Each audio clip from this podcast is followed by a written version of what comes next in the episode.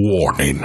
The following podcast contains two morons talking about sophisticated subject matter, like news and hoo-has. Also a few whoopsie daisies and at least one house or auntie. If you don't have a strong stomach, you know where the door is. Right. On with the shenanigans then. The podcast which you are about to hear is an account of the tragedy which befell two washed up losers. In particular, Court Psyops and his immature co host, Matt. It was all the more tragic in that they were uncultured morons. But had they lived very, very full lives, they could not have expected, nor would they have wished to see as much of the mad and macabre as they were to see each week. For them, an idiotic podcast show became a nightmare. The events of each week were to lead to the discovery of one of the most bizarre crimes in the annals of American history cinema psyops with Court and Matt.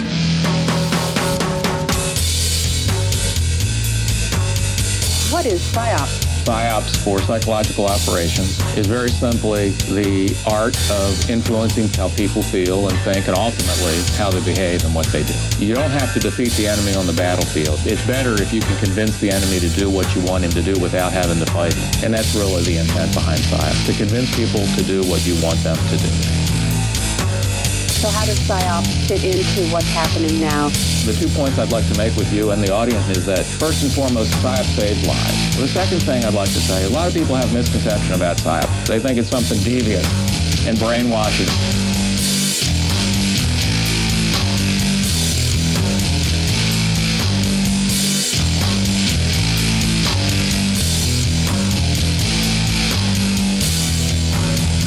Say you don't know exactly what's going on right now, but we do know that there are some PSYOPs going on, right?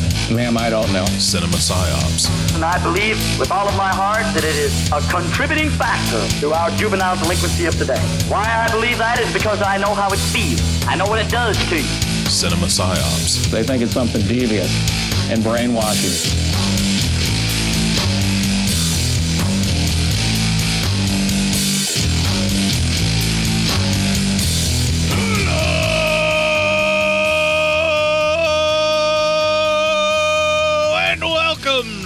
289 consecutive week of Cinema Psyops. I'm your host, Court, the guy that's giving you way too much goddamn fucking enthusiasm to make up for his lackluster co-host, Matt. Hello, everybody. It's very nice to see you. You're gonna have to take it from NPR a little bit Yeah, just yeah, I know, below disc jockey guy. and and uh, B seventeen. I think that's a bingo for all you folks at home. Two bloody stumps, number 11. How's it going, man? I'm super excited to talk about the movie tonight. I'm, I'm having a blast. Don't get me wrong, but I just I got a fucking Yeah. it's fucking eyeball, man. Oh, you got a fucking eye issue? No, the movie is eyeball. Oh, eyeball. Yeah. Oh, fucking. the way you just said it made it sound like you were having a problem with your eye, and I'm like, fuck, man, what a week for that to happen. You're having an issue with your fucking eye, and we're doing eyeball. if I were a smarter man, I would play into that fuck up and turn it into a story. yeah, right. Something. I don't know, man. but that's not this podcast. But I- no, this was a. I've long since kind of given movie I up like. on. I've long since given up on storytelling, uh, background stuff, and making Yeah. up like you know false narratives of things that are going on in the background with robots and things like that. I'm long Yeah. past that because We- nobody we've- really gave a shit about it. We really ended that a long time ago, and it, and it probably wasn't such a bad idea. it's just a shitload extra work for me, and nobody gave a shit about it anyway. So I just stopped Yeah. doing it. Yeah, yeah. Most of my voices were hijacked from other popular TV show, so it just wasn't worth it. but I'm with you on this movie. I'm excited about it because you know I love these types of movies. So these like who done it, fucking murder killer spree type movies. Well, this is in particular very Giallo. I mean, I'm sure that you're getting to the point now when we've been talking about the various Giallo boxes that will be checked off on a list of things that you hope to see. This Yeah. this movie really did a pretty great job. Um, the only thing I really need to bring up before we dig deep into it, Eyeball is more like the anglicized title. The original title of this, um, and what it was released as. Now, I don't want to say that this necessarily makes more sense, but that's just what the original title was. Uh, the translation is Red Cats in a Glass Maze. That's weird. Well, one of the Giallo boxes that need to be ticked, particularly the earliest Giallos, was an animal with a color in the title and then some kind of hallucinogenic image. Yeah, okay. I, I, I yeah, I get that. Um, yeah, okay. It's, I mean, the the You're main wrong, the yeah. main thing that started the Giallo craze was Dario Argento's film Bird with the Crystal Plumage, and from there on out, it was all animals. I mean, Bird with the crystal plumage. Bird with the crystal plumage was the kind of the very first one that like really kicked off the actual Giallo craze. There were other Giallos and there were proto Giallos, but this was the one. Bird with the crystal plumage is the one that really started like the, the trend, like the serious crazy trend, Yeah. or at least that's the one that made it to America first. Let's put it that way. Yeah, exactly. Um, I But won't that's speak uh, for that's awesome. I I, love that. yeah, but uh, uh, so there's like Four Flies on Gray Velvet was another uh Giallo title. There you got your flies, your animal, and Yeah. then gray your color. Um, velvet, a very hallucinogenic, uh, you know, a texture that you can kind of tell and feel. You know, some kind of texture or some kind of feeling. You know, hallucination wise. um, uh, there was another one that was called. This wasn't uh, Gento, but it was like Seven Deaths in a Cat's Eye. Seven Deaths in a Cat's Eye. yeah. That's awesome. Yeah. That's the best title of a movie ever. um Dario Argento had uh there was like an animal trilogy that he did Bird with the Crystal Plumage and I can't remember which one was which I think For It Flies on Gray Velvet is the next one and then the last one is Cat of Nine Tails Huh. um or the Cat of Nine Tails or something along Yeah. those lines and I think I got those two reversed I think Four Flies on Gray Velvet may have been after Cat of Nine the Cat of Nine Tails but it just it goes on and on and on so there's tons of Giallo movies that have some type of animal in the title and then like a color or whatever. So Red Cats in a Glass Maze, that is the most fucking Giallo title I've seen in a while. That's fucking awesome. It's no Seven Deaths in a Cat's Eye. I mean, that's a fucking No, that- title that, that demands you pay attention to it. I get you. Seven Deaths in a Cat's Eye sounds like a, a metal band. It's, it's Seven Deaths in a Cat's Eye is like an indie rock band. They have like Yeah. a guitar player who made his own guitar, like out of a glass bottle, like a hammer and some boards and some nails and This one guitar string. yeah, yeah. This is made of my childhood home. right. This is all that's left from the flood. Yeah, yeah, We're yeah. seven deaths in a cat's eye. Oh my god, I can smell the hemp from here. so anyway, to come back to the Giallos and everything, uh, we are all over the fucking place tonight. Yeah, we really are. Um, so Eyeball being released in the anglicized world, I know at least that's definitely the more American title, or, or at least the English title is Eyeball. Still kind of makes sense for what happens in the film, but is kind of a little bit of a spoiler for some of the things that happen in the film. Yeah. Um, yeah, Eyeball is definitely a spoiler of a movie. You kind of know what you're getting into. Right, but the red cats in a glass maze, if you think about it, they're a bunch of American tourists. They all are given red cloaks, or or in this case, I guess you would call them like a rain slicker. They're given Yeah. red rain slickers, and they're wandering around and touring like cities and and mausoleums and all of these other places. So they are kind of in a glass maze because they're staying in a hotel in the city downtown area at one point. That's technically a glass maze if you don't know where you're going. That's true. Yeah. I mean- I, I guess. right. I mean, there's You're getting deep. but like I could kind of see how that title would work. But eyeball just pretty much says people are going to get their eyeball plucked out. Yeah, shit's gonna happen. I expected a lot worse eyeball shit than I got, so I was, you know, it wasn't. Right. It wasn't as. I didn't. You didn't get to front lens see the ocular penetration. right. So this is Umberto Lenzi. This is not Lucio Fulci. So the kind of Yeah. ocular devastation that you're going to get in like a Lucio Fulci, you're not going to get necessarily in a Yeah. slasher from I just never Lenzi. know. Whenever, whenever I see it's an Italian film, you, you get a little worried. right, Fulci has uh, damaged you. You've got Yeah, you've got I- I PTSD from from Fulci. I Yeah. agree. I get it. It's fine. I totally get it. I was not expecting what happened. I thought it was going to go off camera. Nope, I saw it right there, fresh as day. Fucked me up. And that You is the first. Yeah, yeah. Well, I'm the one that showed you zombie for the first time. Yeah, I get it. yeah, exactly. You did that shit to me. yeah, I guess it's my fault. And with that, we're gonna play the Legion uh, Patreon ad. We're gonna have a little bit of music that I ganked right out of the soundtrack for Eyeball. So I guess don't come at me for that, bro. I don't. Yeah, I don't. I'm fucking playing it. If we have to have the episode chopped up after that, then that's fine. And All when, right, when we, A. when we come back, we will have the trailer for Eyeball. This'll keep it quiet. Oh, hi there. I didn't see you.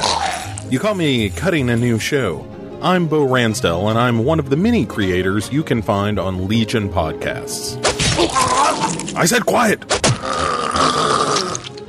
My fellow podcasters and I work hard to bring you the best in horror podcasting, but that comes at a cost. Wouldst thou like to live deliciously? Not that, but also yes. No, what I'm getting at is that there are server costs, costs for good microphones and software for editing, all the things that make our shows, you know, fun to listen to. And you can help. If you're enjoying the shows on legionpodcasts.com or in the Legion Network available on iTunes and Stitcher, just about anywhere you can download a podcast, really, you can help us out and get a little something for your trouble at patreon.com forward slash Legion Podcasts. For just two bucks a month, you get a pair of movie commentaries exclusive to Patreon, and for $5, you can also join us for a monthly screening of a movie. All of that available on patreon.com forward slash Legion Podcasts. We appreciate it, and thank you for listening. Now, back to the cutting room.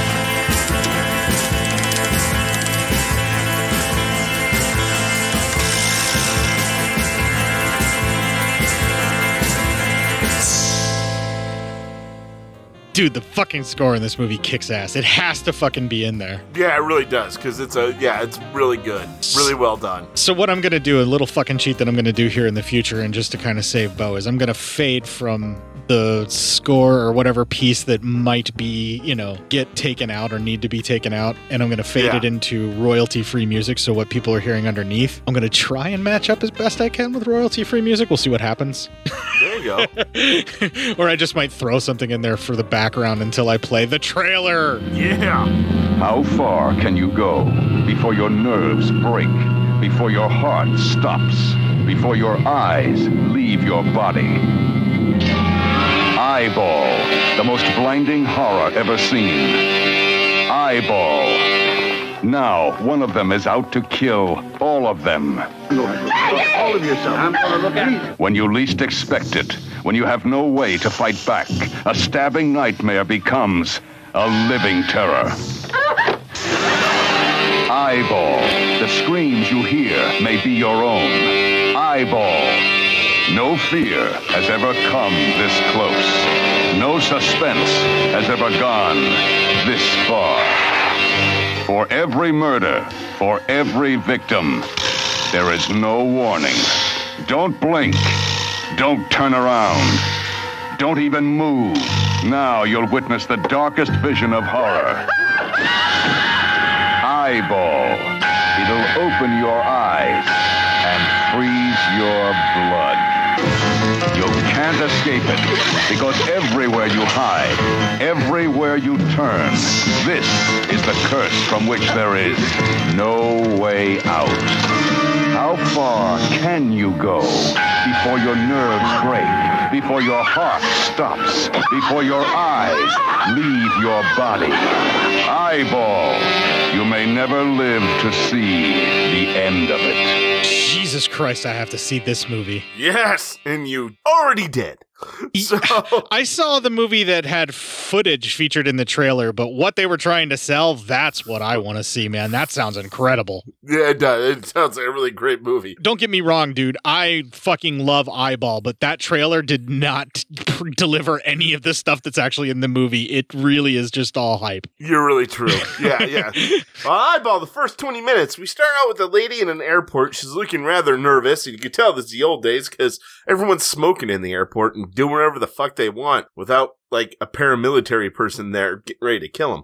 Um, So then she gets on her flight, and uh, well, first of all, she changes her flight because it's supposed to go to New York, and she changes it to go to Barcelona. We see on the flight she is very out of it, very preoccupied. Like the stewardess is like, "Here's your water," and has to like tell her like three, four times. So there's some problems there. Yeah, she's not all there. Something's not right about this woman. Yeah. Uh, then we cut to a tour bus of a lot of different folks all from America. We have uh, one like family, like normal family, like uh, mom, dad, daughter. We have an older priest. We have uh, a grandfather and his granddaughter. Uh, we have uh, a couple ladies, one being a photographer. We have a couple who kind of are bickering constantly. The wife, the husband's talking about he's from Barcelona. He's talking about different stuff, and she's kind of tired of his storytelling. She doesn't care about what replaced what, so it's kind of like, wow, that's kind of a bitch move. Um, They say Barcelona a shit ton in this film. They're trying to tell you they're in Barcelona so many fucking times. I just started repeating Barcelona. The- so wait, hold on. They're in Barcelona. yeah, but I would repeat it okay. Ev- every time they said it in the movie. My wife Bev Yeah. was watching this with me last night, and every Uh-huh. time they said Barcelona in the film, I just repeated back Barcelona Barcelona, Barcelona. because the, And the then- C's are you're usually pronouncing a th sound Th- for that in th- the in the yeah. native tongue. So I kept I kept correcting them like just jokingly, but the problem was everyone said Barcelona so many fucking times that I drove Bev insane. Yeah. Oh, well, I mean, you know, I'm surprised it took till now.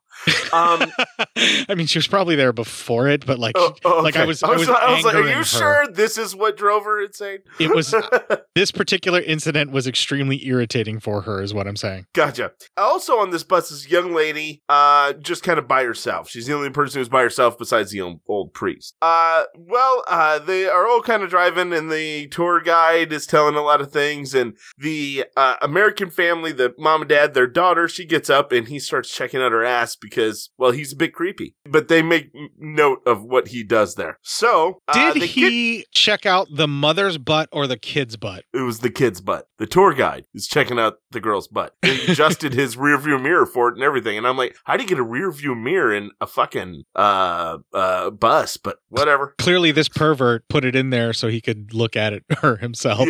Yeah, yeah. So this is probably not the first butt he's been checking out. Yeah.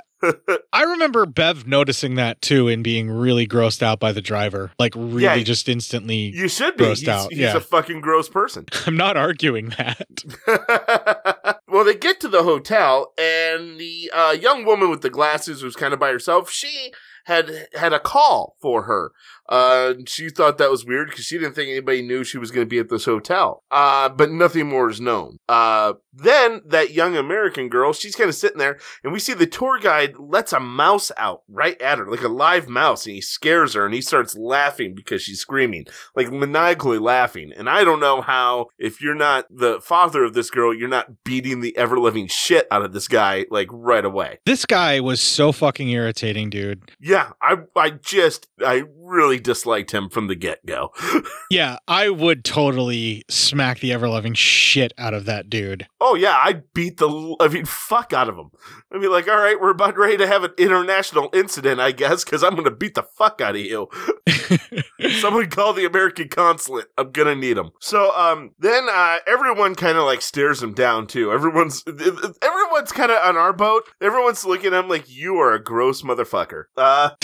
So then uh, we cut to one of the grandfather. He's kind of looking around, and uh, they're all kind of out and about now. They're all about town. They're kind of checking. They all just got into town, so they're all just doing some sightseeing, checking stuff out. And the grandfather stops the uh, one the one uh, the one woman who's by herself and says, "Have you seen my granddaughter?" And she goes, "Oh, I'm sure she's just off sightseeing." And he goes, "Well, she better not be spooning with a boy, or else I'll be angry." And I'm like, "That's fucking weird, bro." You're you're way way entirely too much into your granddaughter's sex life. like, why is it spoonings particularly that he objects to? Yeah, yeah, yeah.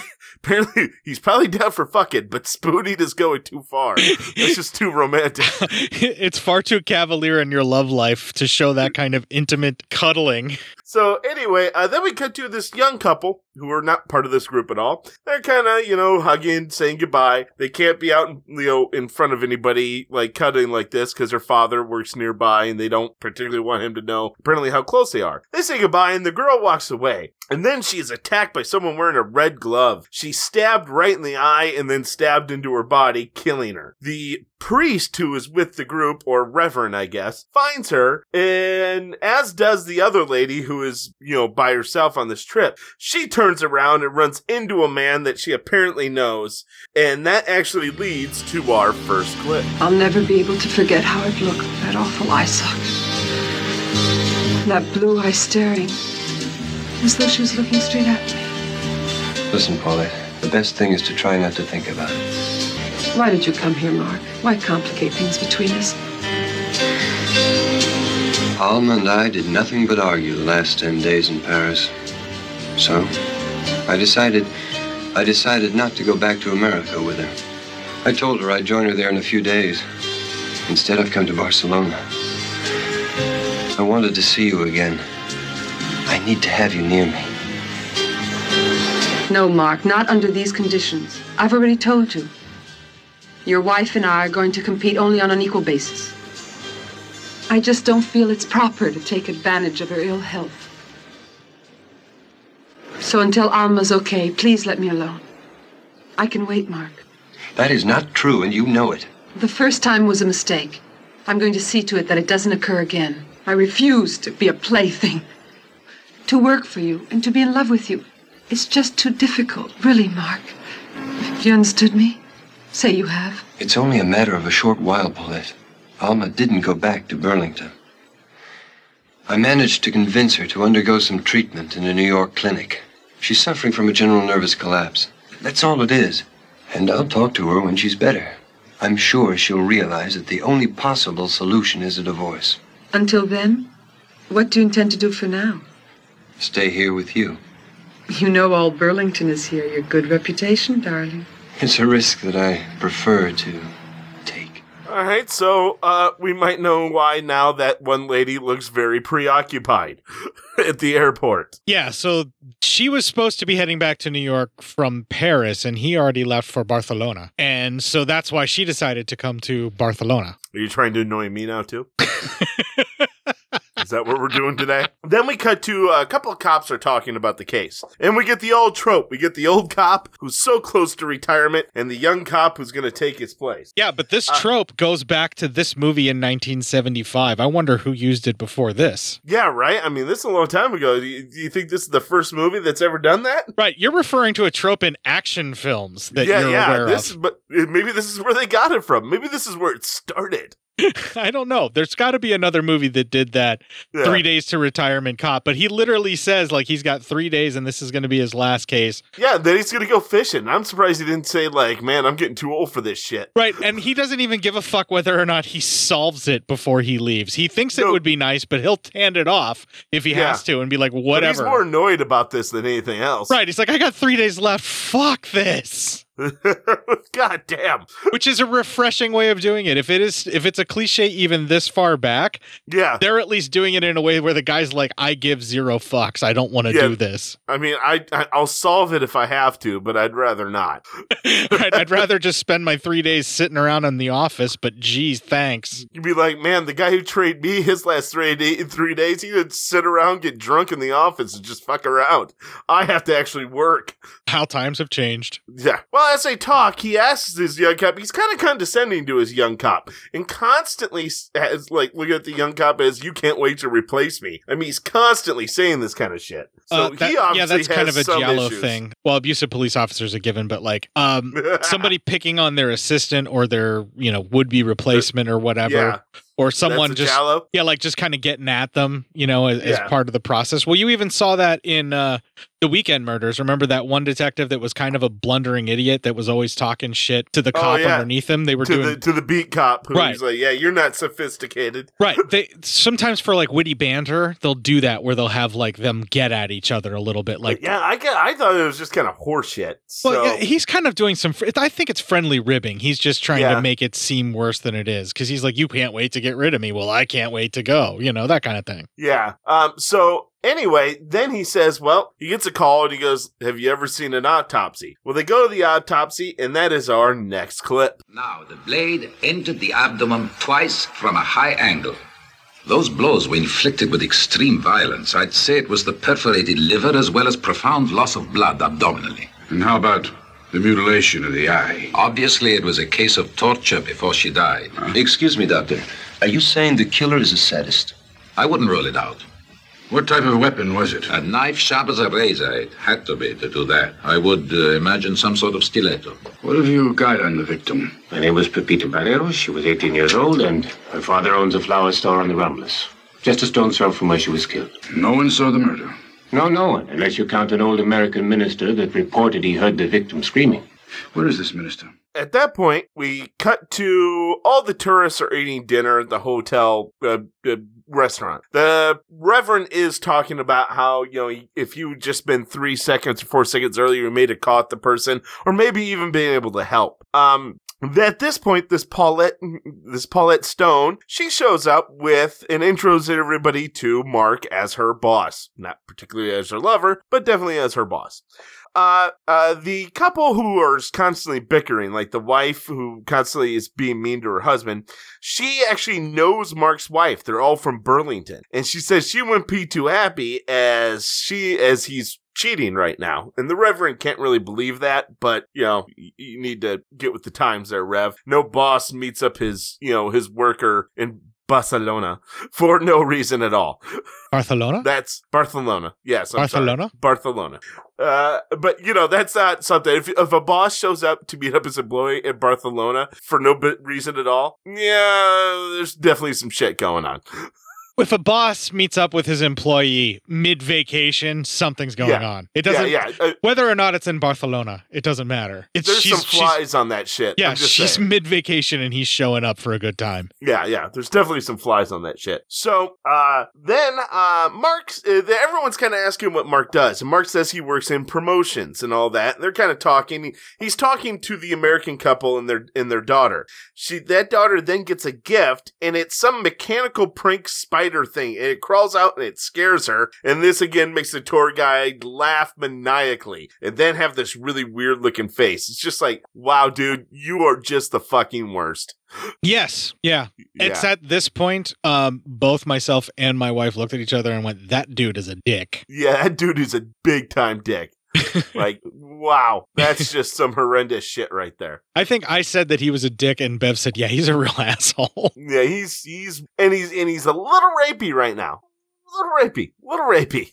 he's fucking gross. Yep. So, uh, but then we cut to the next day, and uh, they're pretty much going to what would be called. It's raining heavily, so everyone's going to get raincoats. Yeah, they're slickers. And- slickers, yeah, uh, red slickers, and it's raining heavily. But they're at kind of what would be they what someone equated to. This is Barcelona's Coney Island, so it's like a fun little park area type pier type stuff like that. And the rain isn't going to last forever, so. Yeah, so everyone's gonna go out and they're gonna everyone's gonna have a good time. Yeah, they're going to make time with what they got. They're going to just Yeah. try to have fun regardless. Well, a bunch of the girls, uh, the you know the one photographer woman, her what we find out later, her girlfriend, and the young you know uh, the the girl who's uh, the daughter of the American couple, they all decide to go on this haunted tunnel thing where each one gets into their own individual cart. Uh, I will say that I am a mark for all of these haunted tunnels or haunted houses or Who isn't? any of these things. Like, I fucking love these, Yeah. especially the dark ride version where it goes dark and they do flashes of stuff and everything. I dig these. Yeah, no, I'm with you. I I'm I always have loved these things. Um, it's one of the reasons why uh, it it's not really a haunted. It wasn't wasn't I should say a really haunted ride, but it was always cool as Mr. Toad's Wild Ride at Disney. Fucking love that thing. Well, that and it- yeah, well, that and uh, Haunted Mansion is pretty much the closest to a dark ride Ha- Disney does. does yeah, you yeah, and? Haunted Mansion's fun as well. I love that shit too. But yeah, the, I don't know why Mr. Toad's Wild Ride just you know tickled me when I went on it. That's because Mr. Uh, Toad is drunk. That's why his ride is wild. Yeah, yeah, right. No shit.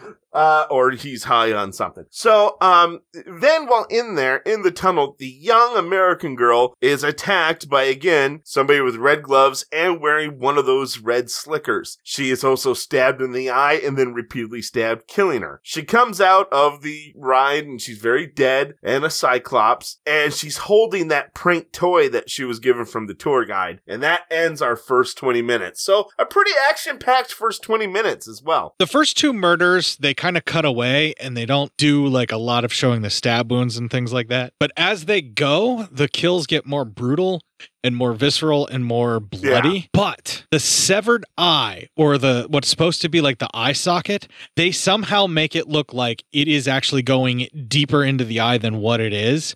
And it's actually sitting on top of the eye and it's still proportional and it looks like it's built into the actor's actual like eye socket somehow. And it still is it's whatever they did is very convincing. Yeah, the eye injuries are all very gruesome looking. Yeah. Like not not you don't may not be able to see the attack on the eye, but when you get to see the victim after everything's done, it is very yeah, disturbing. It's it's very well done. And the thing is, they're surgically removed so well that the damage to the eyelids are minimal. So it's just like the eye is just gone. Like Yeah. it just got plucked out somehow by the Yeah. knife, which is really fucking harrowing to think about. That the killer would be that skilled. And then the frenzy kill at the end of it is just to get them to stop screaming and to shut up. Like the eye is clearly the thing that is important because it gets the most care when it's being removed, even though it's still a frenzied thing. We've seen that in both of the kills. The eyeball is taken first and very, very swiftly and very carefully, and then the frenzy killing begins.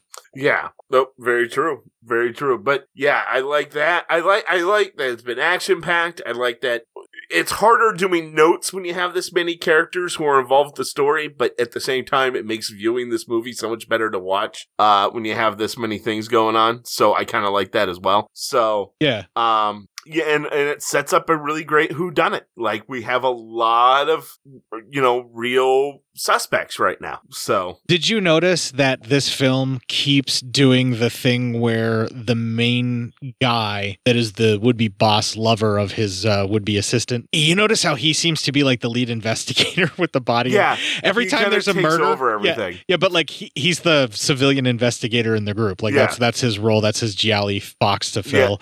Uh, Yeah. But he does this thing where, like, right off the bat on the first murder, like everybody that gathers around the body, he looks at them all like Agatha Christie style suspicious, and then we Yeah, see yeah. that we see Dun, that dun, on camera. Yeah, and then the camera holds on each individual person and just kind of pans around the folks and just goes to the different people, and then it'll cut Yeah. back to him, and he's still looking suspicious at something, and then they cut back to the people. They did that for like every single murder. By the twenty, by the second time it happens, I noticed it, but I didn't say anything.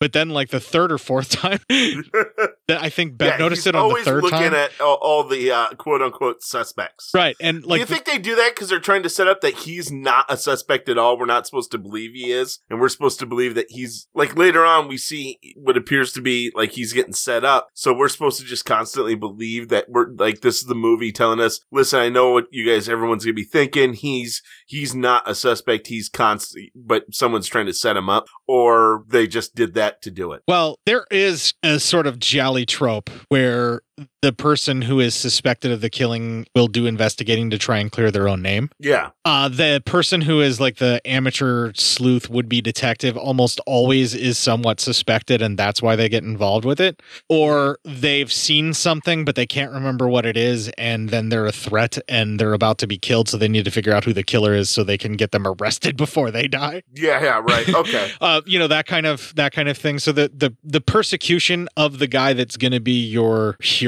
of the film, or, or your protagonist, or the guy who's going to help solve it. You know that that's kind of a thing that they'll do.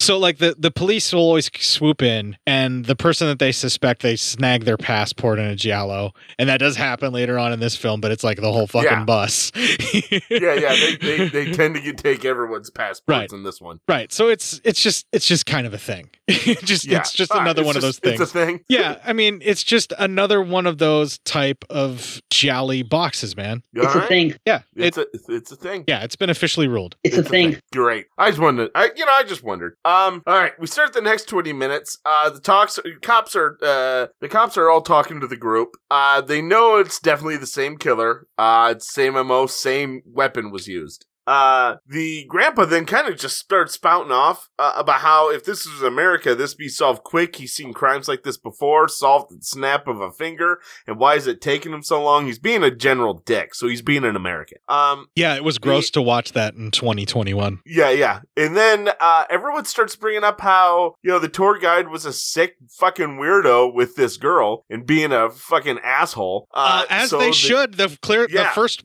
fucking police officer they get around around, and then once the murder stuff is taken care of, they're like, "Oh, by the way, this guy's a creep." I, that was the right thing to do. It's like the first good decision they all make. I agree. And so they take that guy away because, you know, fuck him. Yeah, he's been a fucking creep on a fucking teenage girl. Yeah, right? Yeah. Jesus. He's gross. Take him away.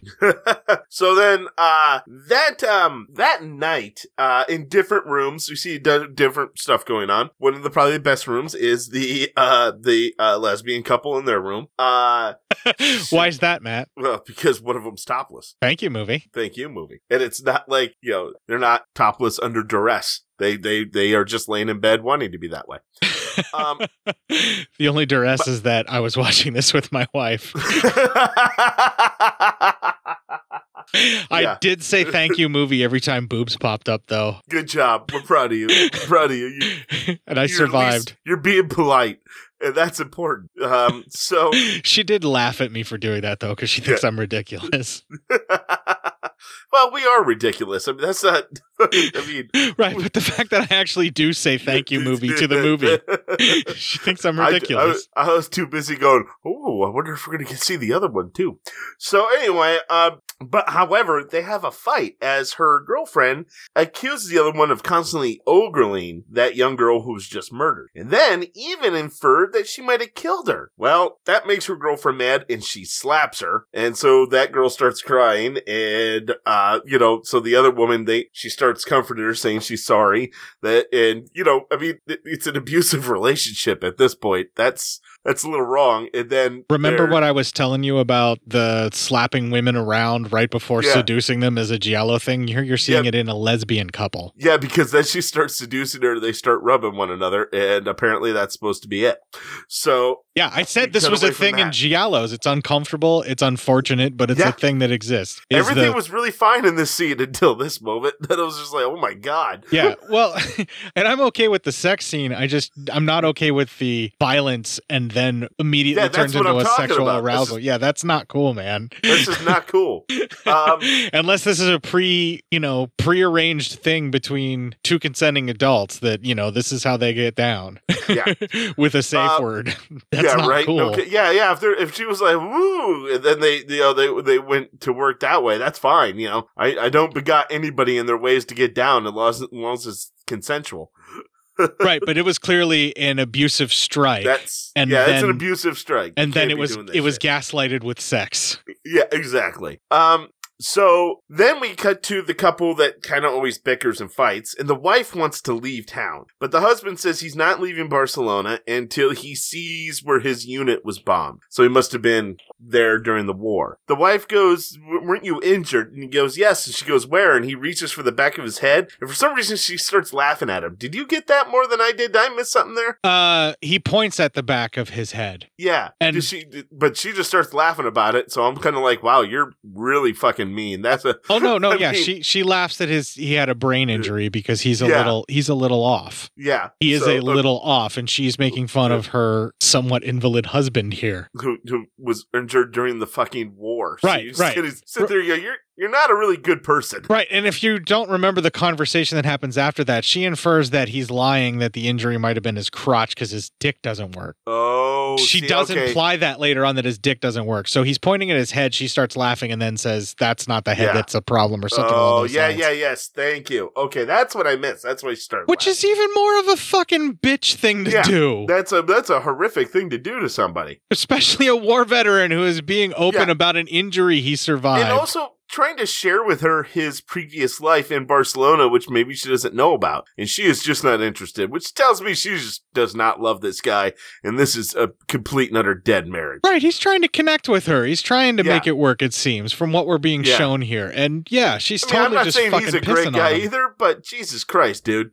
Well, no, he's a scumbag, but in this moment, he's the victim. Yeah, in this moment, he's he's being victimized by his wife. Uh, I mean, I'm, I'm I'm not so sure there. This could be a heel program all the way around. I'm just saying. It's a fucking giallo. You have to get used to that. yeah, yeah, that's true. It, it's very true. Jesus Christ. They're Agatha Um, Christie movies done as a heel program. Yeah, nope, you're completely right. so anyway, then we cut to grandpa and granddaughter's room where she's sleeping and he's just sort of kind of he's shaving, but he's kind of staring at her in a really weird way.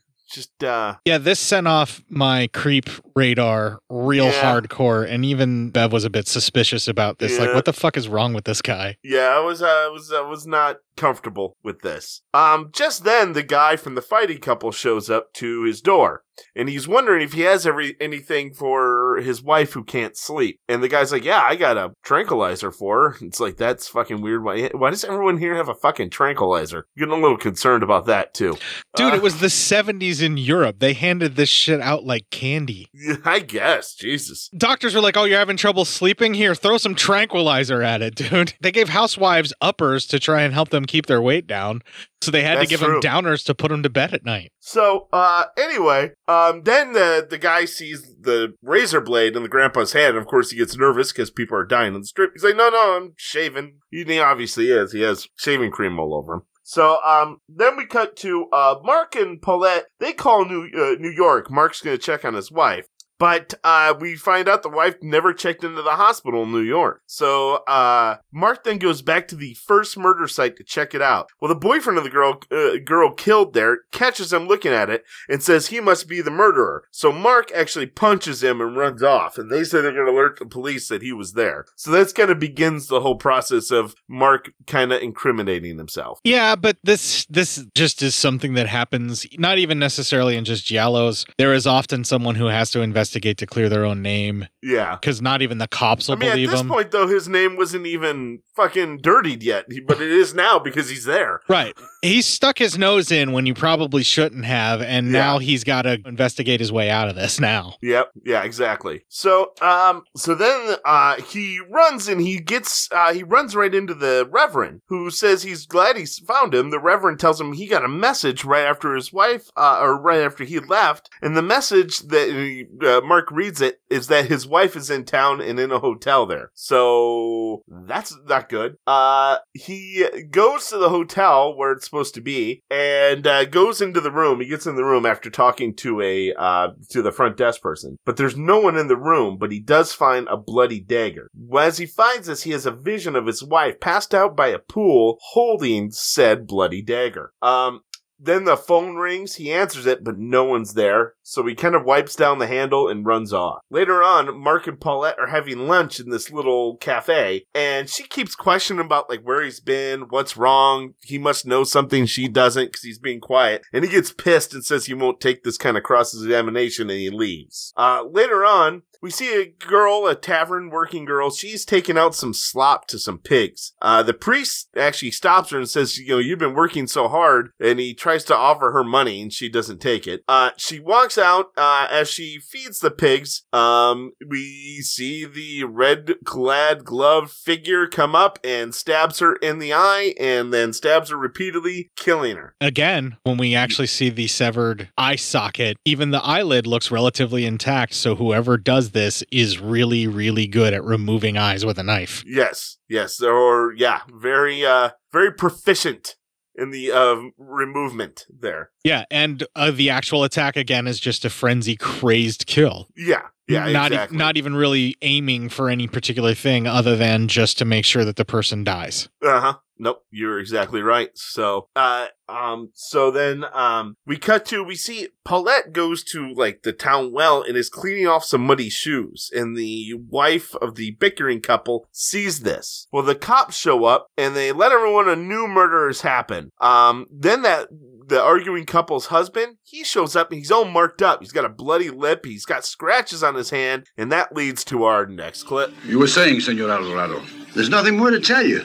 The girl was over by the fountain washing clothes. She had a miniskirt that was up to here. I said something to her, and I guess I took her hand. It was a mistake, all right, I admit it. Anyway, she got mad and she scratched my hand. Yeah.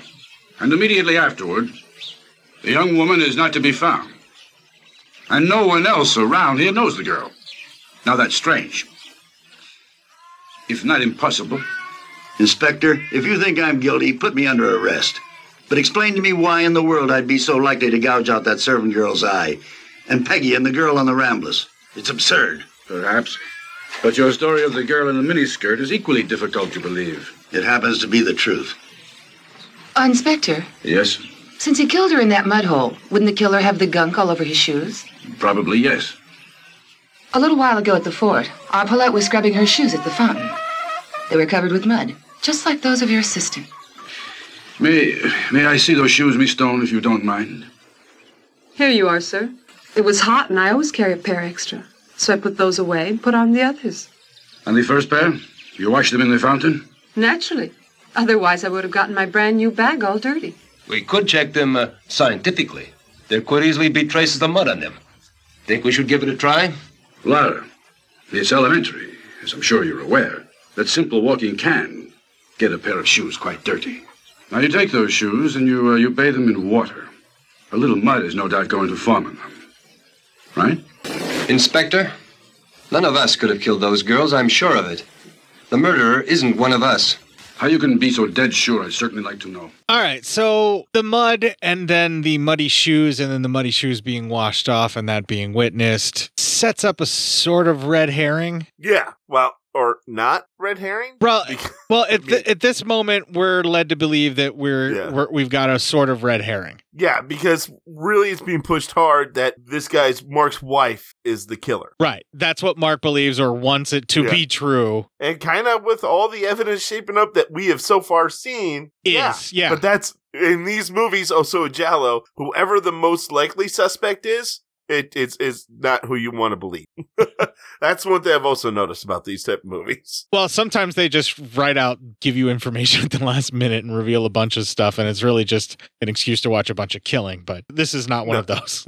no, no, it is not. yeah, this is still the whodunit mystery style thing, and I do like what they're what they're doing, and they're kind of making it appear as the film is going on right now that Mark's wife flew to Barcelona to murder some fucking people and ruin Mark's happy, you know, trip without her. and maybe try to set him up to take the fall for it. Right, which would be an added bonus, but for right now, she's just enjoying making his life a living hell. Yeah, yeah, yeah. He's been saying that his wife is unstable and all of this stuff, and he's been trying to kind of talk himself out of believing that it's possible. And he wants to find proof. That's where he starts investigating. Then he gets himself into the muck by being seen at the scene, and now he's a suspect. But I think at first his wife, if she is the one doing it, was just trying to make his trip a living hell. Yeah. And, you know, framing him just became an added bonus in that aspect of it because it does seem like the killer is trying to frame him. And also she must have some mental off problems like what we saw earlier in the in the movie. Yeah, she was clearly something not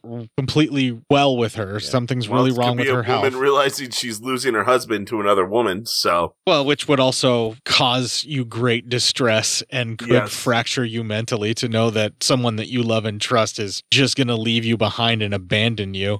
And it's Exactly. it's alluded to later that she is physically ill as well. yeah. And, he's also, just I mean, abandoning her. the whole time. Yeah, and he's just abandoning her. Yeah. Yeah, not a good luck for Mark. oh, it's pretty much a heel program. Let's go. Yeah, yeah, this is a this is a heel pro. I mean, except for like the kids murdered who did like the young American girl murdered who didn't do anything but get scared by the tour guide constantly. It's a fucking heel program. Uh then Mark uh he goes uh back to the wife's hotel, but the front desk person says she left for New York. Uh, and she's and he but he also says uh, he left some she left something in the room and it's a framed photo of her and Mark. Uh, Mark then rushes to the airport, but and looks around. Here's his wife names called for their flight.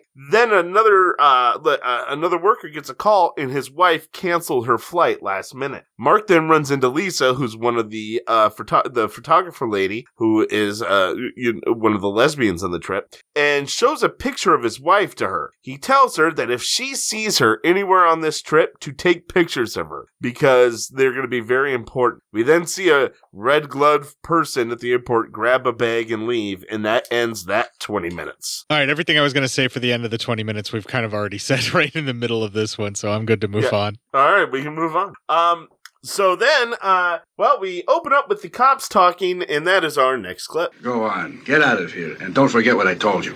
Oh, don't worry, Inspector. Eyes and ears will be open. Yeah, me you can trust with it. Don't worry. I'm with you. Go on, get out. Thanks. It was a mistake to arrest him. Isn't that what you're thinking? Well, I wouldn't say that. Yeah, well, I'd say it was. That left eye. Surely it means something, wouldn't you say? Lara, even the craziest of killers follows a certain logic. However absurd, mad as a hatter, there's always some logic to it. You can say that I'm stupid, but I think that if we discover the underlying symbol. Oh, symbolism. Is that what they taught you in that school, Lara? You continue to search for that murder weapon. Now City Hall's after us. I'm getting heat from the American Tourism Agency. I propose, sir, since they're all Americans, I think we should request a curriculum vitae on each of the members of the group. We could probably ah. find out something useful that way. It's already gone in. Ah. I spoke yesterday with the secretary at the consulate, a Surgeon Mr. Willis. You see, I went up on you. Inspector, I didn't mean to I suggest- know you didn't mean to suggest anything. I'm just an Asian cop. It's only bad luck that these murders had to occur. Another week and I'd have been retired with nothing to worry about. Okay, at the end of that clip, I just need to ask you something after hearing the older detective getting ready to retire. Yeah. How fucking amazing would Jackie Mason be in this role talking to that dude like that? Oh, I know, right? Yeah, yeah. oh, you think it's a bad idea? Huh? I never said that. Oh, you never said that. You know, like just doing the double triple talk thing that Jackie Mason always did where he would just like keep throwing Yeah. shit out at people. I think Jackie Mason would have done an amazing job as like this like hard boiled, getting ready to retire detective who just gave no shits and Yes. fucked with everybody like this guy's doing. Cause he uh, this guy's like the best part of the movie. He's yeah, so fun he to watch. He just wants to fish. Let the man fish. The trout are waiting for him. right. I mean, he's kind of like he's kind of like our best character, but since he's a cop, it's you know still a heel program. Yeah, it's still a heel program, but god damn it. um, so the bickering couple, uh, uh, we cut to the bickering couple, and the husband wonder where's the wife has been. She's like, I've been getting my hair done. He goes, You had to, you've been gone this long? She goes, This long wait. And he goes, he looks at matches. It was for like this Barcelona hotel, and he goes, You went to the Barcelona hotel to get your, you know, hair done? She goes, They have like the best hair studio, I guess. So that's all a big bunch of fucking shit right there. So they, they they've definitely have trust in, in this marriage is done. I mean, it's just a toast marriage. It very much should be. They would be much happier without each other. Yes. And I think both are just too stubborn to actually admit they may have failed at something. Either that or they're like they're low key sadomasochists that this is just how they get off. True. Yeah, maybe they're like, man, this is how we get down, but being pissed at one another. Um, Mark, and then we cut to Mark and Paulette have a talk, and that's our next clip. Paulette, do you remember what happened about a year ago near my home in Burlington? Yes, Hamilton mentioned it the other night. That schoolgirl, Terry Moore, well, she was killed in exactly the same way. I'd forgotten that poor girl was killed right in your neighborhood. Was she a friend? No. These things, they, they do happen all over. Of course, in that case, they caught the killer immediately. He was a tramp, wasn't he? An alcoholic? He'd already committed suicide just when they were about to arrest him. Now listen to me, Paulette, and don't interrupt. That man was innocent of that crime. I was already having trouble with Alma, even though nothing had happened between you and me. Her nerves had just given way. She knew she could never have any children. It made her even more jealous. She used to get hysterical and she'd, she'd faint. Do you remember? I used to be like out of the office a lot at that time. That day, I went home earlier than usual. The news had just spread of the murder. They were looking for the killer. I was driving a Pontiac then, remember? I was about to open the garage when I saw something by the swimming pool. Alma lay there, unconscious. And then I saw that she was holding a dagger in her hand, covered with blood. Yes, a dagger covered with blood. And on the ground next to her was a human eye. It was a nightmare. I remember that I cleaned the dagger off and put it back in its place in a drawer in my study. And then I dragged Alma bodily up to her room. It was two in the afternoon. The murder had been discovered a half hour earlier, about a hundred yards down the road. But no, it's absurd. She couldn't do a thing. And besides, this is Barcelona. Alma's in America. Paulette, Alma's here in Barcelona. Have you seen her? Not yet, but I know she's here. Yes? All right, I'll be right down. Thank you. Paulette, listen. I've got to go around to the consulate.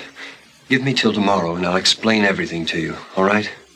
All right, Mark. Oh, yes, and I'd stay away from that Alvarado woman if I were you. Wow. So he saw Yeah. his wife with an eyeball and a bloody knife and then covered it up? Yeah, covered for. So I mean, all these murders are kind of on you, Big Shoots, if that's what you found. Yes. I mean, I'm just saying, you got to feel somewhat responsible. Maybe that's why he's taken upon himself to be Mr. Investigator now, Uh, or he's just trying to cover his own hide again. Yeah, he's So- he's not a good guy. He's either trying to help cover it all up and get his wife under control again, or he's just basically trying to cover his own ass because he covered it up the first time. Yeah, he's he's definitely not a good guy. Yeah, There's he's no way this. he, he's doing this out of his own self interest for sure. Yeah. one way or another. Uh, oh, definitely. So then uh, we cut to Lisa and her girlfriend. They're out at a club, a nice little discotheque. Um, they get in a fight because Lisa says, you know, I'm did I or Lisa a- or her girlfriend asked Lisa to dance. Lisa's like, I don't dance. I don't like dancing. I came here. I said we could go to a discotheque, but I never said anything about dancing. So that pisses off the girlfriend. The girlfriend starts flirting with another lady at the bar and starts dancing with her. And as they move, um, uh, the girlfriend isn't wearing any undergarments, and you see that. Yes. Yeah. So there you go. Um, In uh, high definition resolution, you really see it. yeah, that's uh, they are they're doing some stuff there. Um, saw everything. uh, yeah, yeah, um, yeah. I brought him Yeah. back. I had to. You, you have to bring it back for that. I mean, holy shit! I mean, you did see everything. I So- saw everything. Um, at this point, Lisa gets pissed and she leaves. She uh is then in her room. She's getting ready for bed, and uh, she she gets nude for that. So again, thank you, movie. I mean, nothing wrong there. It's the photographer again, correct? Yes, it's the photographer, Lisa. Yeah. Yeah, but this is I'll take this as a win because it's um definitely not it's- under duress. She's just getting undressed and uh She's just getting ready for bed, and she's getting on some lingerie. yeah, which is She still someone- a thank you movie. Yeah, she gets she hears someone come in. She tells uh she thinks it's her girlfriend. Says get in the bed because it's the only proper way to uh, make up after a fight. And who's to argue? You know who needs open and honest communication? Where you can just go into the bed. Apparently, yeah. Duh. duh. Fucking asshole. Don't be such a jackass, Matt. So, uh, uh, before that, the killer looks by the bed and sees a picture of Mark and his wife, and he rips the picture in half, taking the half that has the wife in it. Then, uh, the killer comes in, kills Lisa just by stabbing her and slitting her throat, not cutting out her eye. Then starts going through all her photo negatives, starting to look at the little photos that she's got. Then the girlfriend, uh, comes back and she comes in and is knocked down by the killer as the killer runs out. She sees Lisa and screams, and this wakes up a lot of the men in the hotel. Um, the one dude who's he and his wife are, or he's bickering, he notices she's gone. He runs out, and the grandpa says he realizes his granddaughter's gone. Well, they both run into the, uh, Lisa's room, and they run right into Mike, who is already helping the girlfriend, then telling him that the other lady was killed. So then they chase outside and are joined by Paulette and the bickering wife. So then they're all going outside trying to find someone. They find the raincoat with blood on it, and then the granddaughter shows up. So now we cut to the cop has everyone together. They're asking Mike if he found anything in the room, and we see a flashback where Mike actually took his half of the photo and put it in his pocket. So he says, and then he says, no, no, I didn't find anything. So then the cops question the rest of the group, and that is our next clip. You tell me where you were at the time of the crime. Well, I couldn't get to sleep, and I didn't want to wake Rami here, so I, I put a robe on. I felt like a smoke and a walk out in the garden. It was on my way back that I saw someone run out of the hotel, headlong into the bushes. You recognize him? I couldn't see. It was dark in the bushes. Don't forget, I'm no night fighter. Inspector, this person looked like a big cat. A big, a big red sort of crimson cat. Huh. Well, I must say that's interesting. Yeah. And you, young lady, what were you doing in the garden at that hour? Just a minute. You can't think. Asking questions, Mr. Hamilton, is part and parcel of this job. Do you mind remaining quiet, please? Now, Jenny, come. Answer me. I sneaked out of the hotel. There's a discotheque near here. Hmm, I see. Would you mind trying this on, Jenny?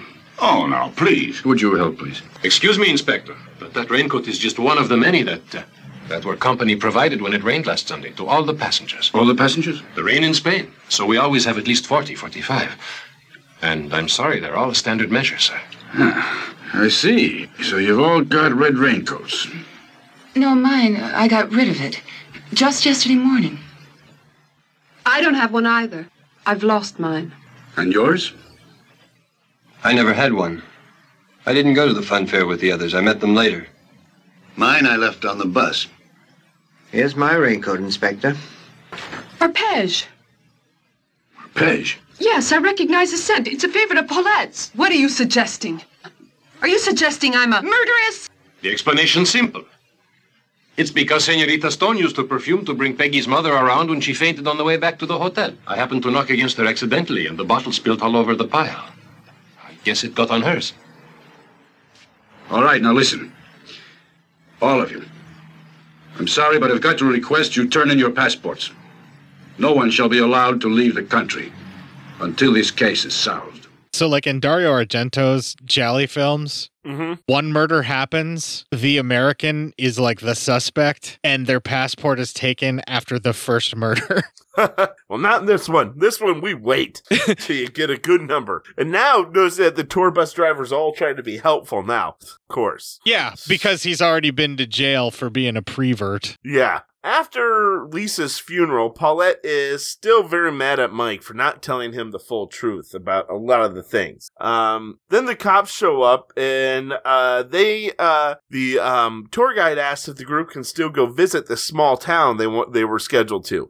The cops feel, yeah, that's that's fine, of course. Why not? Just someone's killing the entire group, but it's small, so we can post some guards around there. That's that's real smart. Well, and they can probably get the killer to show themselves with the guards about. They're basically letting them do what they want to do. I and suppose they're using them as prey sense. so they can try and Yeah. get the killer in the act. yeah, I suppose that's that He's- makes sense. He's he's allowing them to do it, but that's really what he's doing. He's using them in the same way he wants to fish. He's using them as bait. Right. And they're totally just they get to do something so they're happy, but like he knows Yeah. that's what's going to happen. He's like, "Yeah, one of them might die, but hey, we might catch the killer, so let him let him go." Fuck it. Why not? On the drive down, um, the uh, granddaughter finds a roll of film that was belonged to Lisa's. The priest took it and says he make he'll make sure the girlfriend gets it. Then we cut to the cops are talking about the latest murder, and they get an update about Mark that apparently is a bombshell. But you know, we're we're not told what it is yet. Yeah, so they go dun dun dun. Wait, hang on. So then Mark and Paulette, they're talking about how nothing they have is really concrete enough to blame on his wife. They don't have enough like concrete evidence. Um, Mark is starting to think that maybe she has help, and Paulette's starting to think like it's a setup from like a rival company. Mark says he needs to go see the inspector, and that ends that 20 minutes. So shit is getting real. The inspector, Yeah. in his frustration, has decided to let these people do what they want as bait. He has decided to, yes, he's, they need to do something, so might as well throw caution to the wind. Yeah, and and see if they can right, it's going to be much worse if they're under lock and key in the hotel and one of them gets murdered. At least out in the Yeah. open, they know it's an external force. Yes, exactly. Because they want to catch the killer to punish them. And I'm pretty sure that the people that are, everybody's dying around them just want to get distracted by anything. Yeah. So they just want to go do something else besides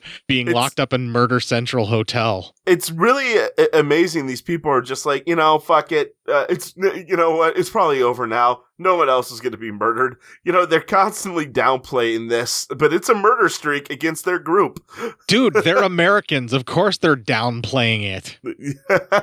That's true. That's all we do is we downplay problems. Yeah, recklessly downplaying the deaths of other Americans, that's our bread and butter in this country. Man, downplaying the deaths of everyone, it seems to be our, our fucking bread and butter in this country. Right. Yeah. Man, we're fucked up, aren't we? we're all we're all sorts of messed up. America America's a bunch of cunts. That's true. We're we're we're we're dead. We're all messed up. So uh, we start the next twenty minutes. Uh, the girlfriend's in the hospital. She's feeling a lot better. Uh, but she wants help going to sleep, so they give her some some knockout juice.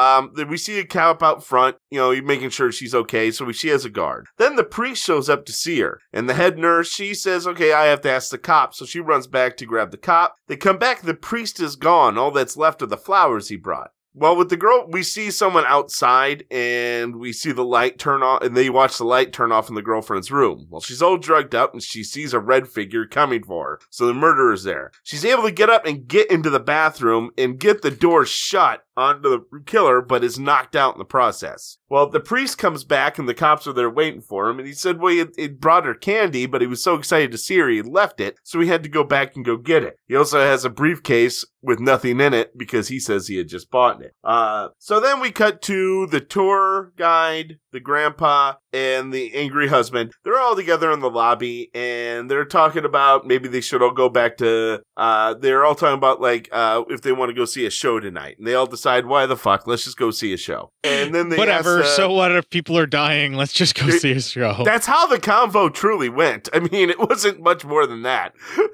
and I would uh, argue that this is not a very good representation of Americans anywhere up to about four years ago. Yeah, yeah. But I mean, I Yeah. it's perfect now. Yeah, as of right now, though, America is a bunch of cunts. obviously, Pretty much. Yeah, They wonder where the wife of the bickering couple is. She had to run back to Barcelona again for something, but she should be back later. Um, they, um, they, then the, the granddaughter shows up and she goes, Oh, I'm outnumbered. And they're going to invite Paulette. Well, they call, the, they have the front desk call her, but she is set to be, not be disturbed. Uh, the priest comes back and the granddaughter asks if he wants to join them and he says no and he goes to his room. Uh, we see Paulette is in the shower and, uh, she is nude. So thank you, movie. Thank you, movie. She checks and wants to know if, you know, she has any messages, and they're like, nope, no messages, and you were set to do not disturb anyway. And she's like, oh, yeah, well, that's true. Bye.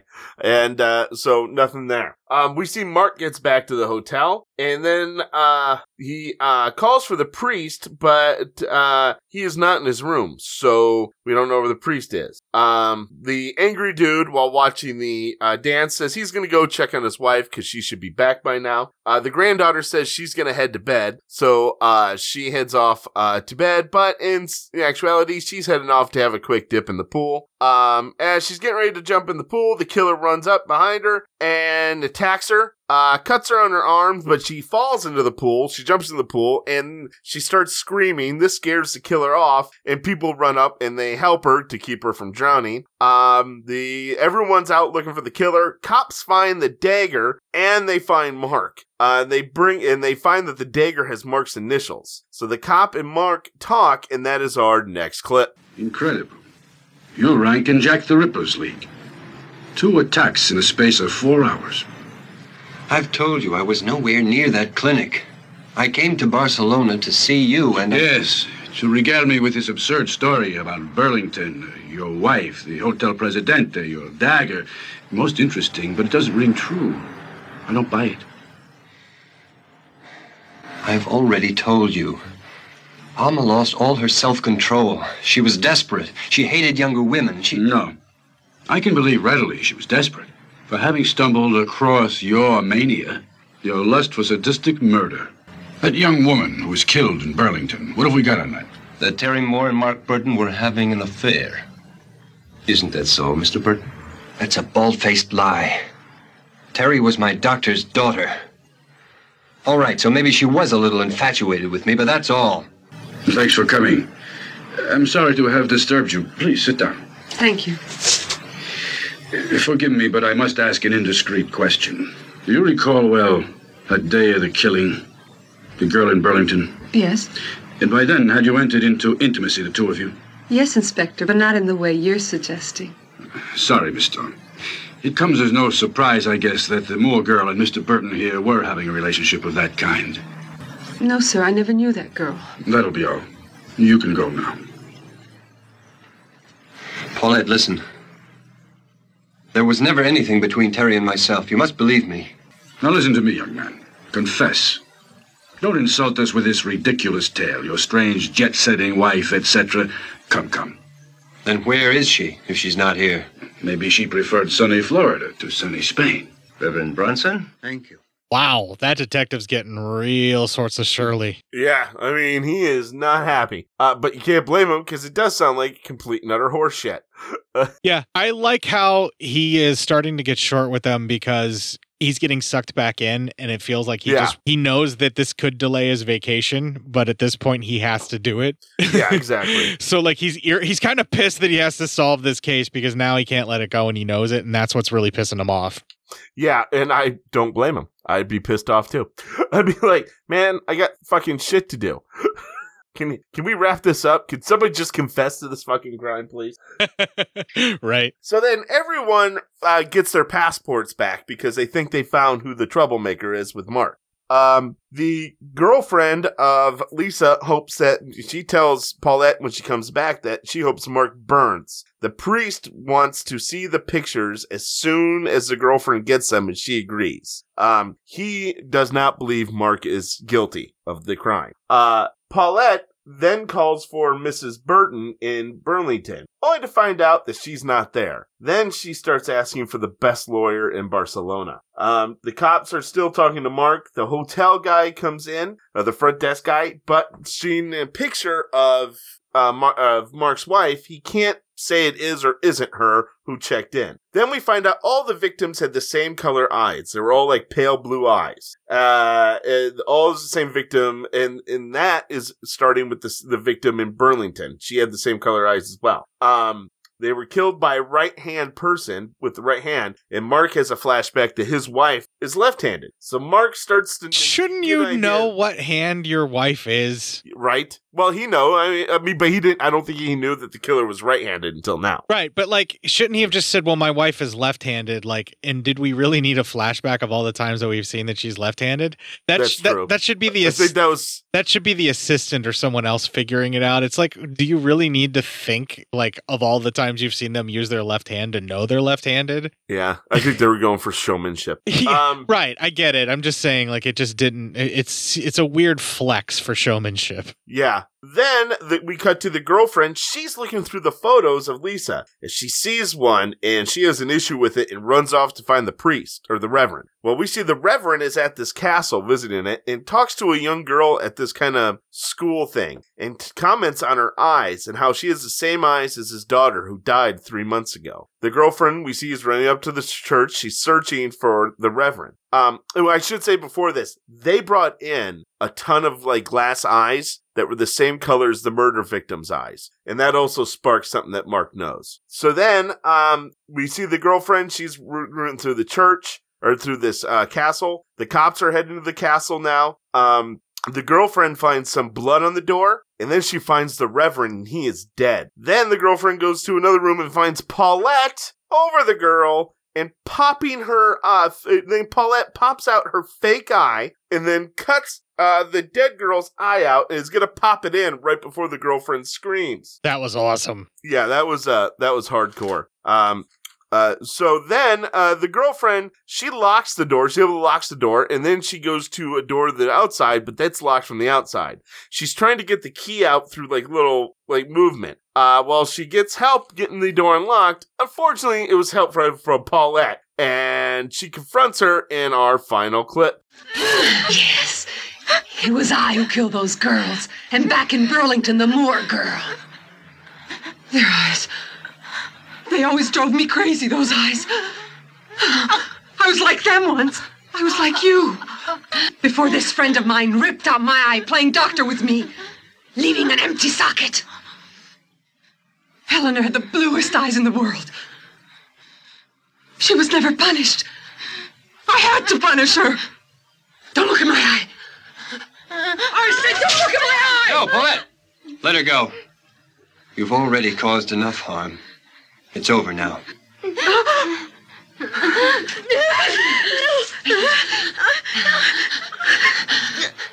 Get out of here, or I'll kill her. It wouldn't be any use. Just as it wasn't any use your stealing my dagger in the photo and passing yourself off as Alma at that other hotel. Give yourself up, Paulette. Nice info dump there at the end, dude. Yes, I know, right? That's why I had the. I was like, I'm going back and making that my final clip.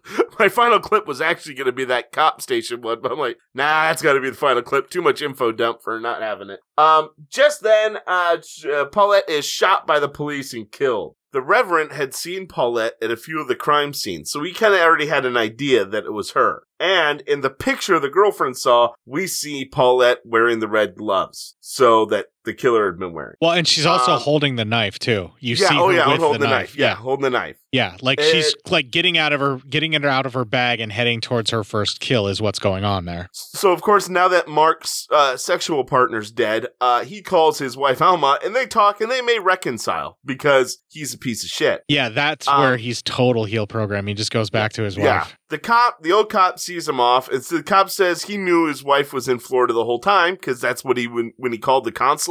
That's what he did. So he knew Mark's wife was in Florida the whole time. Um, in in which Alma told Mark she was in Florida. And the cop actually made a reference to her. Maybe she went on a vacation to Florida. Yes. So then the the cop and the young cop talk. He's gonna retire now, be happy, and go fish. Roll credits.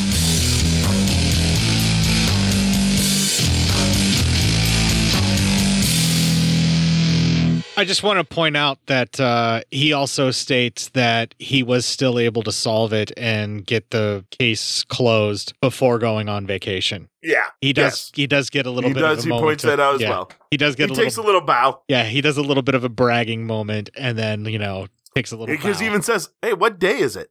he goes, "Sunday." You solved it just in time. Yeah, yeah, just in time. Now he's on vacation for the rest of his life in retirement. So this whole reveal of why the killer is taking the eyeball, that's that's a very like last minute twist thing that they do. Yeah. I'm not sure that losing your eye at such a young age would cause that kind of inferiority complex and and trigger you to such said violence. I'm not I'm not sure that's possible. Yeah, I don't, I don't know about that either. Unless you were I- I- already I will this predisposed is- to be a little like violent and crazy, then yes, I could see where that would just be like a trigger, you know? Yeah, and I, I I'll say this: I uh, uh, by halfway through this movie, I was like, I'm pretty sure Paulette's the killer. like, I'm almost positive that's where we're going with this. They're really concentrating on the wife too much. Yeah, they what they're trying to do is pull a reverse red herring on you, where they're like, it couldn't possibly be them the whole time. You're like, no, that's that's her, you know. That's she definitely, she's definitely killing bitches over here. well, and they made a lot of the clues like we probably didn't need the thing with the fountain because you really start to suspect her even without that, and the fountain really points her out early and makes you scrutinize her, and then you know makes it even more obvious right off the bat. Yeah, yeah, right. you know and then like it turns out that it's you know mark's knife and the first killing that happens it shows up in the hand of mark's wife she's trying to frame mark's wife then mark covers it up which is pretty much what puts their relationship on the rocks i would assume Yeah. and then she does it again on her vacation because mark comes and interrupts her and ruins her fucking vacation and that's what drives her back over the edge right Yeah. Probably. she was I fine until mark showed up or at least we didn't see her kill Or uh, do you think maybe it was that she saw the young American girl with the those eyes? I don't know. Well, maybe because she wants to take the eye. Like, is she like wearing the corpse eye? Is that what's going on? Is that what they're implying? Yeah, that she wants to, and maybe she couldn't cut out the other eyes quick enough to, to get a good eye out. I, yeah, but like she can't just immediately go get emergency surgery and get a new eye put in. Like, I think she's just wearing it as like a prosthetic eye because it looks more real and it matches her color. I guess. like, I, it's, I'm really, it's it's really hard to figure out what her motive is. whatever it is, it's fucking insane. right? like I'm not sure what's going on with the the plucking of the eyeball like if she's actually wearing their eyeball instead of her prosthetic glass piece if that's what's going on or if she's always wearing the glass piece she's just depriving these pretty young things of their eyes and collecting them because her eye was taken from her Yeah, you know no matter what it is it's all fucking insane it really is. whatever It's her reasoning fucking- is it's clearly not healthy It's not right. yeah that's all I really have to say is this killer is obviously insane Yeah, everything's not good for them. All right, we should probably close out the show before you fall out of your chair again. I know. Fuck, that hurt. Holy shit. I think I should just leave it in. You probably should. I mean, fuck, that's just too good. But oh, that, that is just painful. I'm actually just gonna close out the fucking show, dude. I'm not even gonna make you sit through the news. You sound like you're in pain. Thank, yeah, my shoulder is really fucked right now. I already, and I already had a bad neck coming into tonight. Like my neck has been shit. And now it's the same shoulder. And, oh fuck yeah, I'm I'm messed up. You've heard it. Matt has to tap out for the night. So we're going to play the ending Legion promo. We'll have the ending music of Eyeball. And when we come back, we'll close out this fucking show. If you enjoyed this show, then make sure you check out the other great shows on the Legion Podcast Network, like Cinema Psyops, Cinema Beef, Devour the Podcast, Duncan and Bo Come Correct, Exploding Heads Horror Movie Podcast, Friday the 13th, Get Slayed, The Helming Power Hour, Hello, This is the Doom Show, Hero Hero Go Show, Kill the Cast, Underwater Kaiju from Outer Space, Jerry Hates Action, Legion After Dark, Mental Health, Obsessive Cinema, Discourse, Pick Six Movies, the podcast by The Cemetery, the podcast on Haunted Hill, the Psychosemantic podcast, Rick Radio, House of Wax, Dude Looks Like the 80s, Rabbit and Red Radio, The Shadecast, Short Bus Cinema, Two Drink Minimum Commentaries, The VD Clinic, Who Will Survive Horror Podcast, and Which versus the Doomsday Clock. With such a wide spread of shows, there is guaranteed to be a niche for you to fall in love with. Horror, politics, movies, books, sex, music, commentaries, health, video games, kaiju, action, news, comedy, and opinions that would most likely get you killed in some parts of the world. We are proud to bring you some of the best podcasting in the world. Check us out at www.legionpodcast.com, iTunes, Spotify, Stitcher, YouTube, and any other dark corner of the internet where podcasts can be found.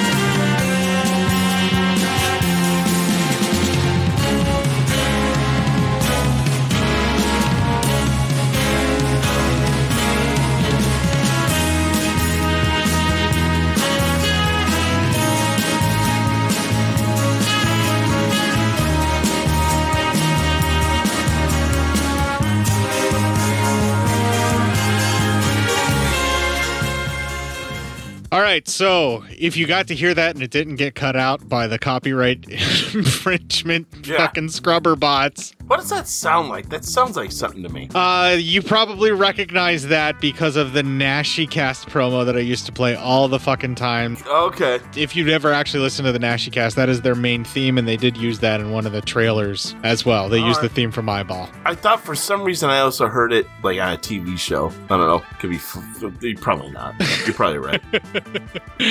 Uh, yeah, it's probably from the promo that I played a lot more. Although I can Yeah. see where you would think it would sound like TV. like a dynasty or something. I don't know.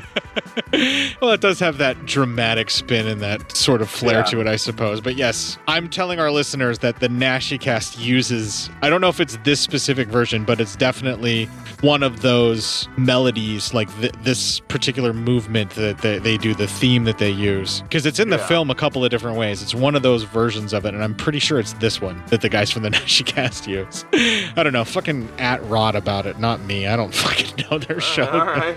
I don't know their show any better than him. Fucking ask him. Listen, man, I'm in pain. I'm sorry. All right, just settle it down. I suffered an injury during the show. trying to gut it out here. if you'd like to know of any other instances where Matt fell out of his chair, knocked his chair over, fell forward from his chair, knocked his drink over, or generally fucked up the show in a way that we could not recover from, all I've only done it once. All right, I've only done one of those once. all previous incidents of that occurring are available at legionpodcast.com forward slash cinema dash psyops. You could also at Matt in our Facebook group and let him know that he is the Tauntaun.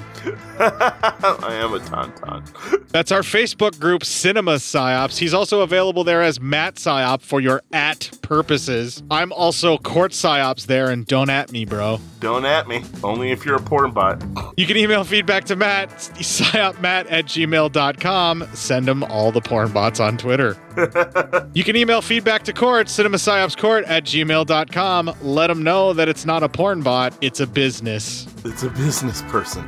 It's not a porn bot. How dare you?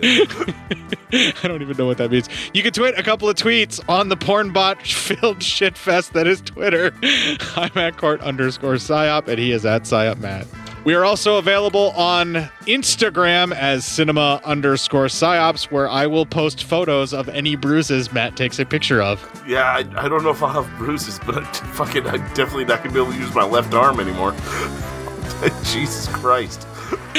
you should definitely get this looked at if it's that bad. Uh, you know, I really might have to. I was already gonna have to probably get my neck actually fucking looked at because like it has been sore and in pain for like three weeks. So all from I laid weird on the bed while watching TV. So that's how I know I'm old. Well, if you're out there feeling old and grumbly, I guess kick the fuck out of this weekend, make it your bitch.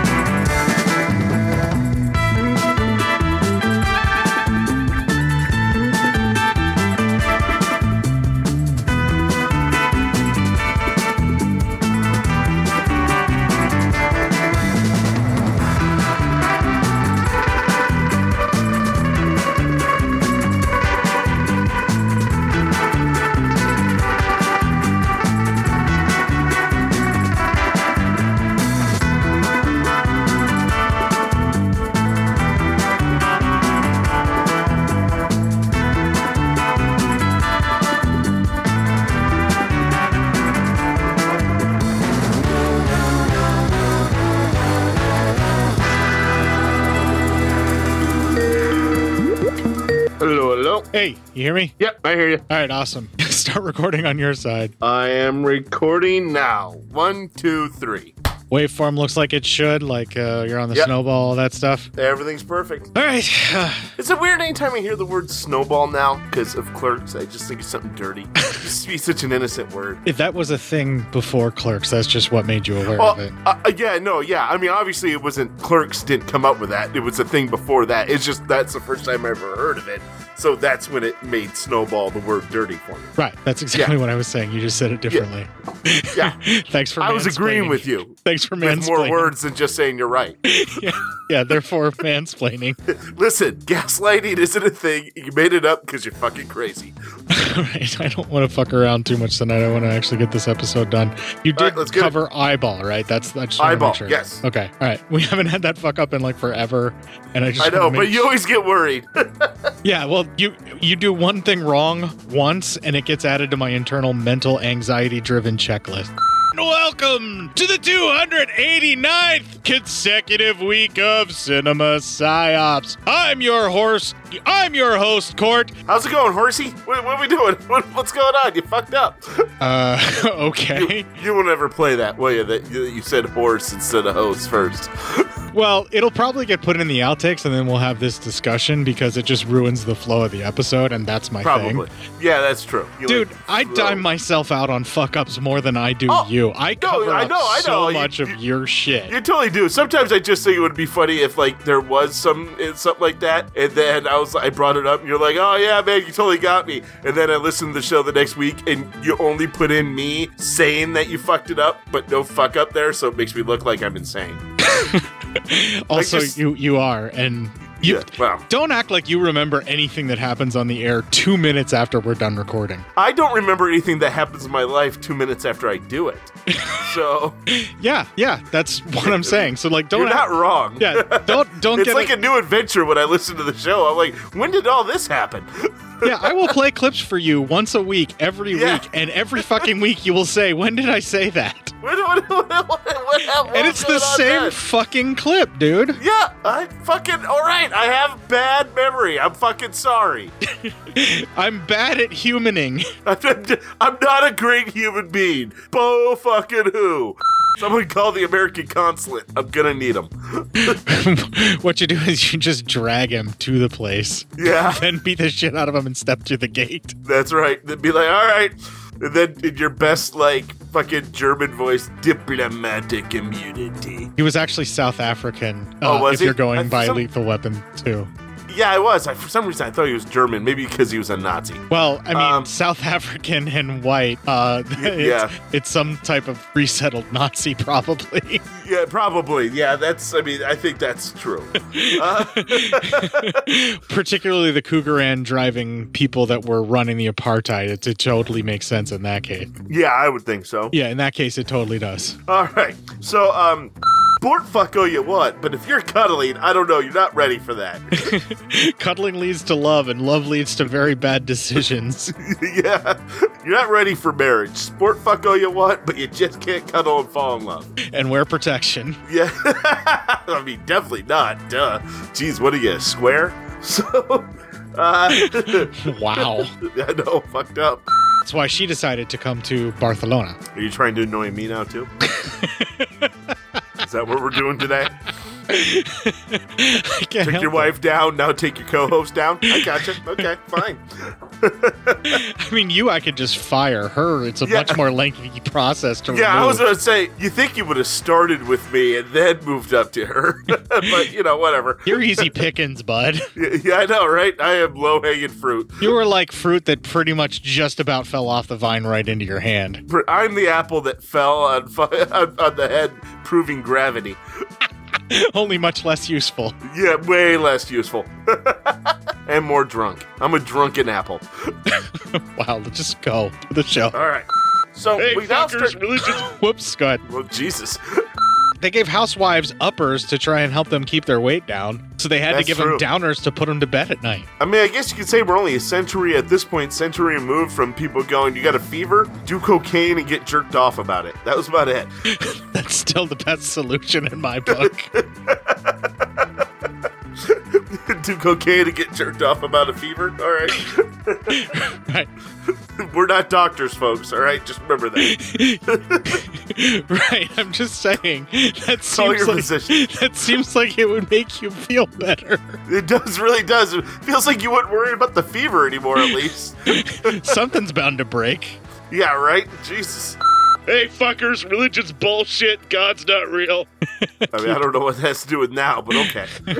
I mean, that's always true. Hey, fuckers, religion's bullshit. God's not real. Every time I hit that by mistake, it's still true. Yeah, right. So they go dun dun dun. Wait, hang on. That was the joke. You can continue. Oh. Great Um, fucking outtake.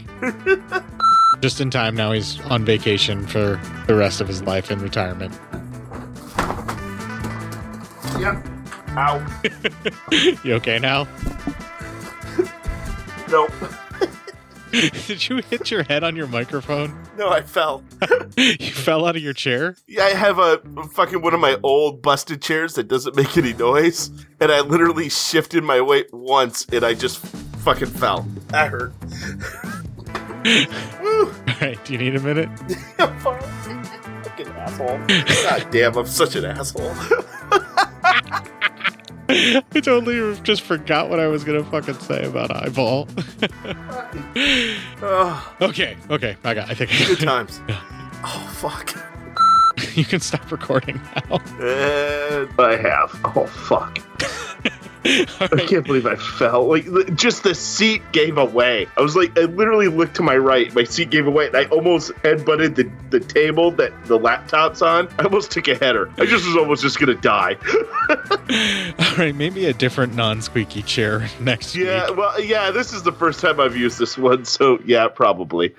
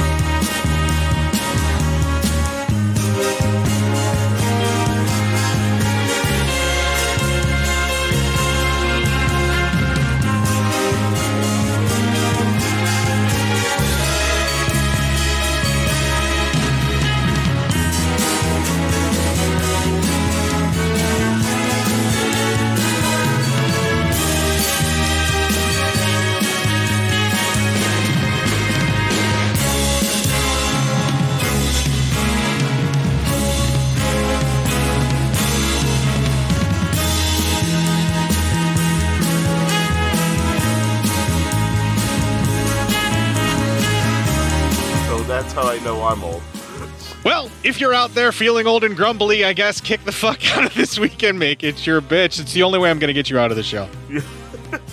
Oh, good times. you can stop recording now. I have. Oh, fuck.